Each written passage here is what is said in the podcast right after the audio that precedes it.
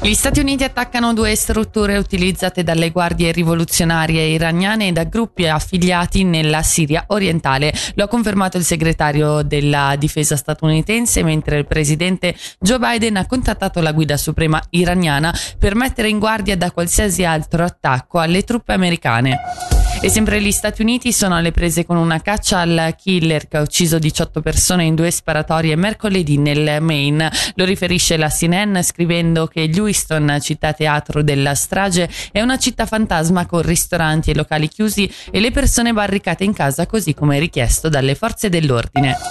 Arrestato un 44enne dalla polizia belga sospettato di essersi reso complice nell'attentato del 16 ottobre a Bruxelles nel quale hanno perso la vita due cittadini di nazionalità svedese. Si tratta di un cittadino tunisino di 44 anni collegato all'arma utilizzata nell'attacco, lo riferisce la Procura federale del Belgio.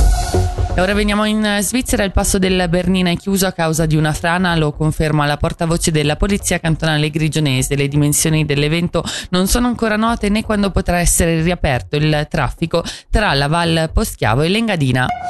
Ora la meteo oggi al sud qualche nube residua al mattino presto, per il resto in prevalenza soleggiato con temperature fino a 20 gradi.